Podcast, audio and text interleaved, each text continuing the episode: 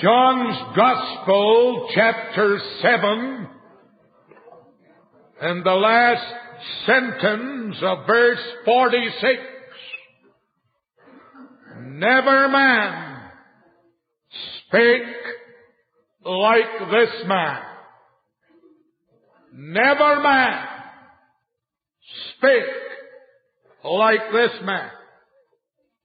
I want to speak this morning upon a tremendous theme.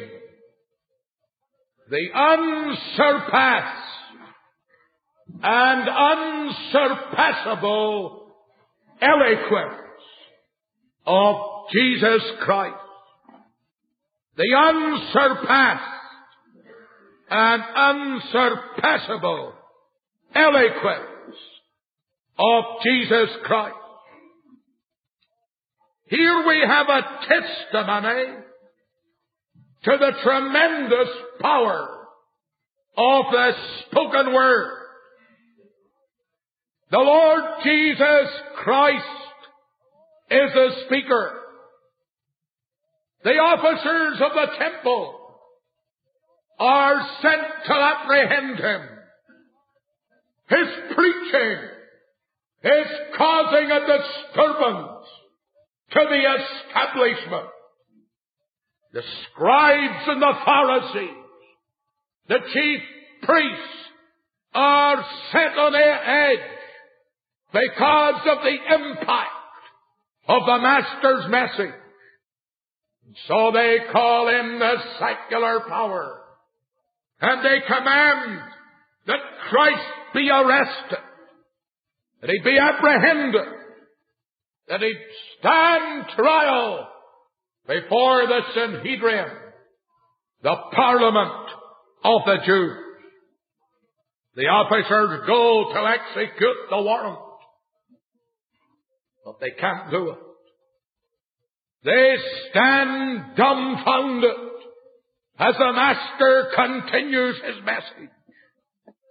They seek to stretch forth their hand but their hands are paralyzed in the presence of the majestic Christ.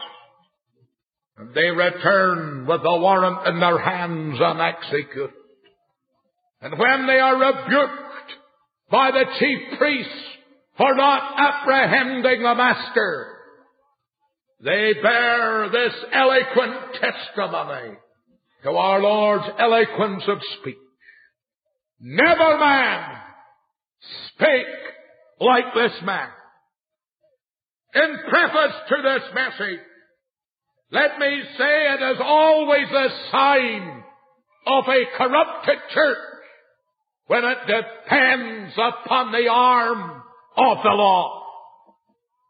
And this, of course, is a sign of ecumenism and a sign of corrupted Romanism. Rome has made her way in the world by the power of the sword.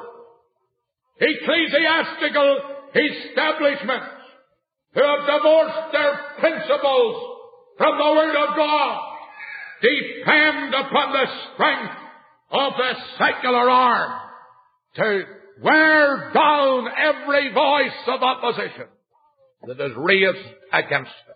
We had an example of this in our Stormont Parliament this week. A bill was floated called Incitement to Hate. Make no mistake about it.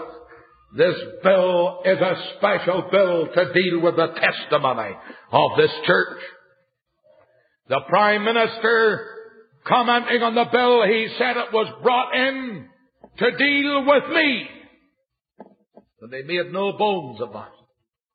And he made an agreement with the opposition that in spite of all parliamentary procedure, that in the early hours of the morning this bill would be hammered through the House and no amendment would be received. And the opposition made it clear that this bill was designed to put this preacher in prison. And they stated it clearly. So here we have the secular power being drawn in to establish and to bolster up the designs of the ecumenical movement. But let me say, as I said on the floor of the House this week, that these designs are bound to fail. They cannot prosper. And down through the years, the enemies of the gospel lit the martyr pyres. And down through the years, they designed the torture chambers of the Inquisition. But the names of the Inquisitors are forgotten. But the names of Latimer and Ridley and Cranmer and the Reformers shall live on.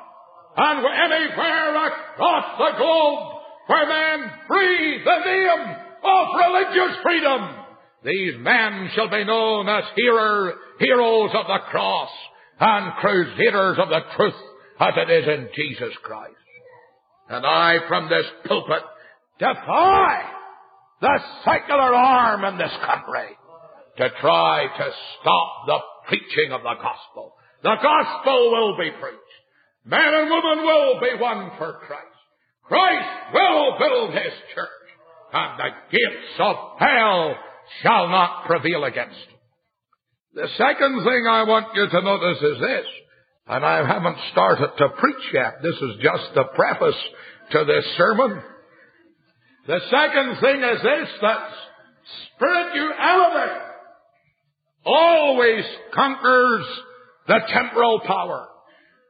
There is such a potency in the spirit, your world that it far outshines the potency of the temporal. The things that are seen are temporal, that the things that are unseen, they are eternal. And when I pronounce from this pulpit the great tenets of the gospel, and the great fundamentals of the Christian faith. I am handling eternal dynamite that shall blast down every false foundation and every false bulwark of the enemy. And upon a solid foundation, the impregnable rock of Holy Scripture, there shall arise an edifice unto the Lord Himself, a holy temple that shall not be desecrated by the foot of the enemy, nor will that temple ever crumble into ruins or decay. Let me say that the spiritual is always stronger than the temporal. And so we shall not put our faith in the arm of the flesh. We shall not put our dependence on any man, on any body of man, but our trust this morning is in the Lord of hosts, who made heaven and earth.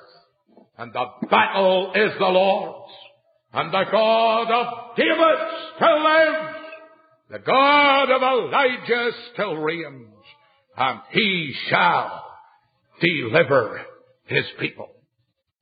Having pointed out those two very important matters, let us have a look then at three things concerning our Lord's eloquence. We have in this portion of scripture our Lord's eloquence explained.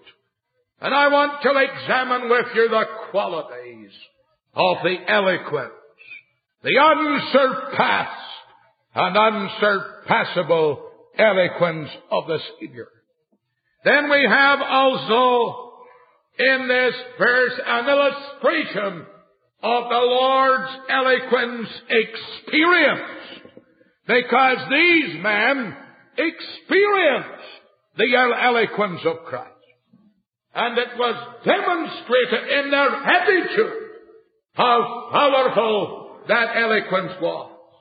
And then last of all, I want to speak of the Lord's eloquence expected. For there's a day when Jesus shall speak again. And what a day that's going to be when the voice of Christ shall re-echo around this globe and when the kingdoms of this world become the kingdoms of our Lord and of His Christ. And He shall reign and we, hallelujah, shall reign with Him. First of all, the Lord's eloquence explained. There are five characteristics of our Lord's eloquence. The first is a characteristic of simplicity. How simple was the speech of Christ. Some people, when they speak, they bamboozle. I heard a sermon once on the resurrection. I never had any doubts about the resurrection until I heard that sermon. But it was so reasoned and so argumentative and it put the theories against the resurrection far more stronger than the truth about the resurrection that at the end of the sermon I wondered whether the preacher really had grasped the truth himself. Not so with the preaching of Christ. The Christ preaching was marked with simplicity. His illustrations are superb. He took the flowers of the field and we will always remember when we see the lily of the valley what Jesus said about it. We'll always remember what he said about the reed shaken in the wind. As we think of John the Baptist, the great messenger of the covenant that came to prepare the way for the Master himself. When we look out over this world and we see the grain falling into the ground and dying, we shall always be reminded of the illustrations and the parables that the Savior used. His eloquence was marked with simplicity. The wayfaring man, though a fool, shall not err therein. Thank God for the simplicity of the gospel of Jesus Christ. Man is lost, that Christ is mighty to save and mighty to deliver, and that by the power of His blood and by saving faith in His cross, man and woman are redeemed for all eternity. Oh, the simplicity of the Master. I'd love to have been with Him when he spoke the parables of his kingdom, wouldn't you? I'd love to have heard him as grace flowed from his blessed lips. I'd love to have heard him give that discourse on the Sermon on the Mount. I'd love to have been there when he dealt with the great doctrines of the gospel. But thank God by faith we have heard the voice of Jesus. His eloquence is marked by simplicity. Secondly, his eloquence was marked by authority. He spoke as one having authority and not as the scribe. You know, there are some authoritative statements that only are authoritative because of the trappings that surround them on Monday, I watched the commission of Her Majesty commission the Commons to elect a Speaker. I had the great privilege of seeing Hogg on a Woolsack and uh, to watch him getting his three-cornered hat off at the proper moment. And every time his name was mentioned to get the hat off and get it back on again. That was authority, authority with the trappings. But there were no trappings about the authority of Christ. His was the inherent authority of his eternal deity linked with his impeccable humanity. His was the authority not of environment, not of surroundings. His was the authority of his own divine majesty and personality. When Jesus spoke, everything obeyed his command. The very storm-tossed billows of the deep lay down at the voice of our Lord's authority. The storm ceased its howling. The death, death itself gave up its prey when Jesus spoke. His eloquence was marked by authority. His eloquence was marked by fidelity. Christ was a great faithful preacher. I said in the House of Commons when we were debating this incitement to hate, I said, I want to read you some verses from Scripture. I want to tell you what the Lord said about the Unionist Party of His day. And I read Matthew 23, Woe unto you, scribes, Pharisees, hypocrites. I said, do you see them there? Sitting on the front bench. There they are. The scribes, the Pharisees, the hypocrites. I said if the Lord Jesus was on earth, they would have him up under this bill and they would fine him a thousand pounds and put him away for two years, and so they would. And I had no answer. I said if I print the scriptures and apply them, will I be up for incitement under this bill? There's still no answer. Let me tell you this, friend, the Lord Jesus Christ was, eloquence was stamped by fidelity. He was a faithful preacher. How he skimmed those old beetle-browed hypocrites and Pharisees. I'd like to have been there when he whipped them out of the temple. My, I'd like to have seen the predecessors of the Alfie Martyr, Martins and the Jimmy Hares when the Lord Jesus Christ took over the temple. There are some people that have a strange idea of what a gospel preacher should be to think that he should be a sort of dignified pulpit ornament who should be exquisitely good at tea drinking in some lady's dining room. But there should be no fire in his belly and no power from his lips. That's not the preaching of the gospel. The gospel preacher is stamped by faithfulness. I was greatly encouraged this week before I made my maiden speech in Westminster I was in one of the lobbies and I sat down in one of the little seats there, not knowing who was behind me. And when I stood up after reading a portion of scripture and asking the Lord for power and wisdom to go in and make my maiden speech, I turned round and who was in the painting behind me? Old Hugh Latimer preaching the gospel. My, I said, Hugh, you and me are together. And I'm just as unpopular in this place as you were that day. God, give me the same fire in my soul to preach the same great truths of the everlasting gospel. Yes, brethren, we are treading where the saints have trod. The eloquence of Christ was stamped with fidelity. He was faithful. The Lord help me to be faithful in my ministry. There's nothing popular about being faithful, friend. You'll walk a lonely pathway. I know that across the way. I'm a sort of political leper among them. I am no man's friend. I'm like old Ishmael, my hands against every man, and every man's hands against mine, but I'm the happiest member of Parliament there. Why? Because I have great company. I sit with Jesus in my seat. He's right beside me. He'll look after me. And other helpers feel or comforts flee. Help of the helpless, oh abide with me. The next thing about our Lord's preaching was charity. With all his fidelity, there ran through it all real, genuine love.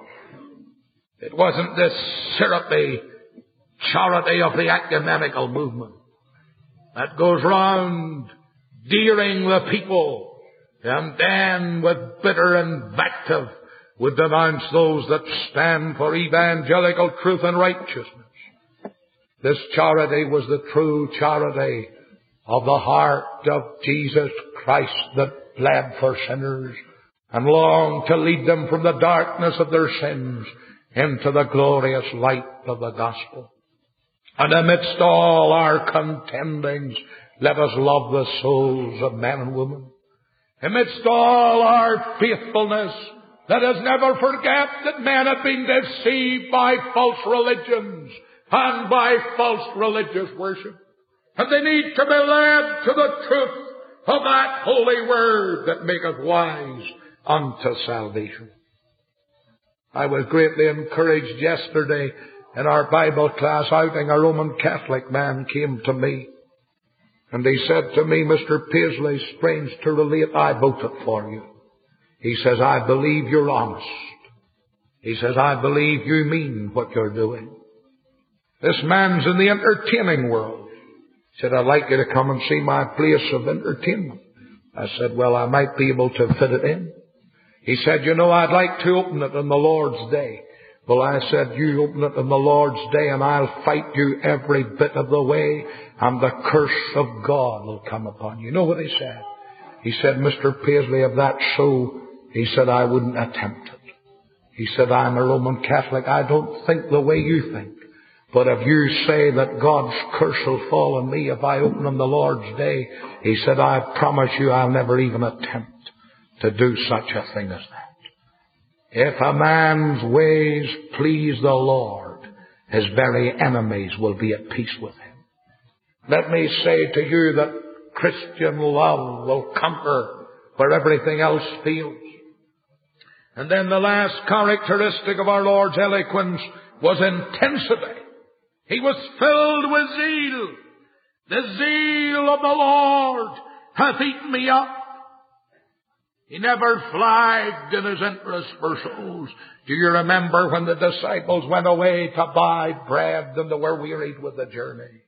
The wearied Christ sat down by the well. And when that poor despised scarlet sinner came to draw water, when everybody was absent, she was so ashamed of herself that she came in the noontide when all were resting and quiet. And the Lord's zeal won her to himself. I had meat to eat that ye knew not of. The Lord Jesus Christ was filled with zeal. His eloquence was charged with intensity. There was a holy fire burned in every word, and that holy fire burned its way into the very hearts of the hearers. No wonder the common people heard him gladly. These are the characteristics of the unsurpassed and unsurpassable eloquence of Christ. Simplicity, authority, fidelity, charity, and intensity. I haven't time to discuss with you the Lord's eloquence experience, but praise God, there are many here and we have heard His word of pity. We have heard His word of persuasion. We've heard His word of power. We have heard His word of pardon.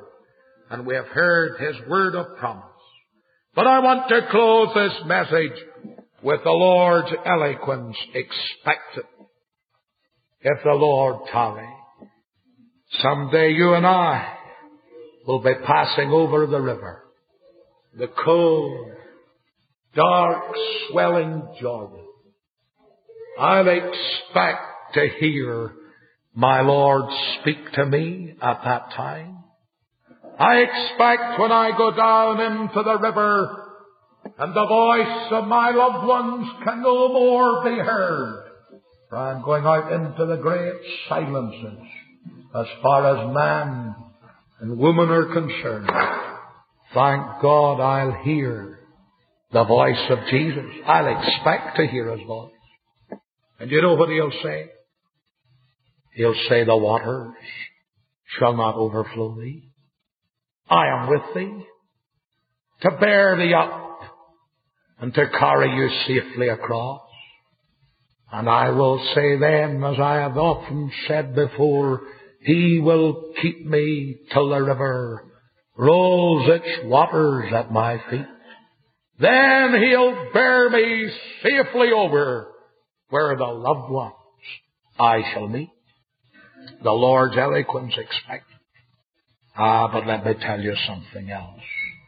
I expect someday to hear the voice of God speak. The great day when Jesus Christ comes again and all that are in the grave shall hear the voice of the Son of God.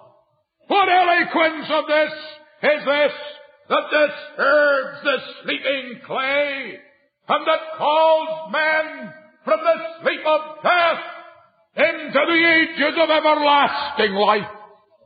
And although my body may have been destroyed by the skin worms, every particle at the command of Christ shall come together. And thank God this corruptible shall put on incorruption, and this mortal shall put on immortality. Then shall be brought about the saying that is written, O death, where is thy sting? O grave, where is thy victory?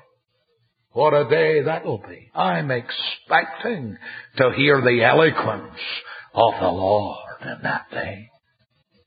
Ah, but I'm expecting to hear something better than that. When he says, come in to the Father's house. Come in to the great marriage supper of the Lamb. Come in, I have prepared it for you. The mansions are ready. The robes are prepared. The crown of gold, the harp of victory, the palm of authority are yours. My child, I have loved you. I have saved you. I have kept you. I have preserved you. I have brought you home. Come in. What a day that will be. With extended hands, He'll greet us when the saints go marching in. I want to tell you something. I'm looking forward to the day when with my ears I shall first hear the words of Jesus. And all heaven shall say, never man Speak like this man.